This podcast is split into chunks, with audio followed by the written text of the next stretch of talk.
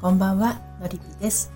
珍しく夜配信なんですけれど、明日ねちょっとお知らせがあるので、夜の配信をお届けしています。明日、4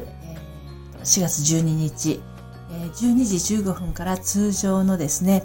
ライブ配信リセットしない恋する処方箋をお届けしました後、12時30分からクラブハウスの方で、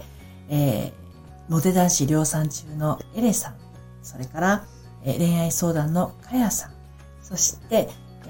アラサーからの正しい恋愛の悩み方をお伝えしている私のりぴの3人で12時30分からですねクラブハウス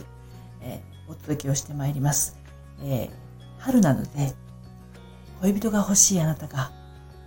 恋人にどんなことを望んでいるのかということについてねお話をしていきます。詳しくは概要欄の方にクラブハウスのリンクも貼ってありますのでチェックしてみてください。そして12時45分からですね私のスタンド FM の方に戻ってきまして、また、エレさんとカヤさんと3人で、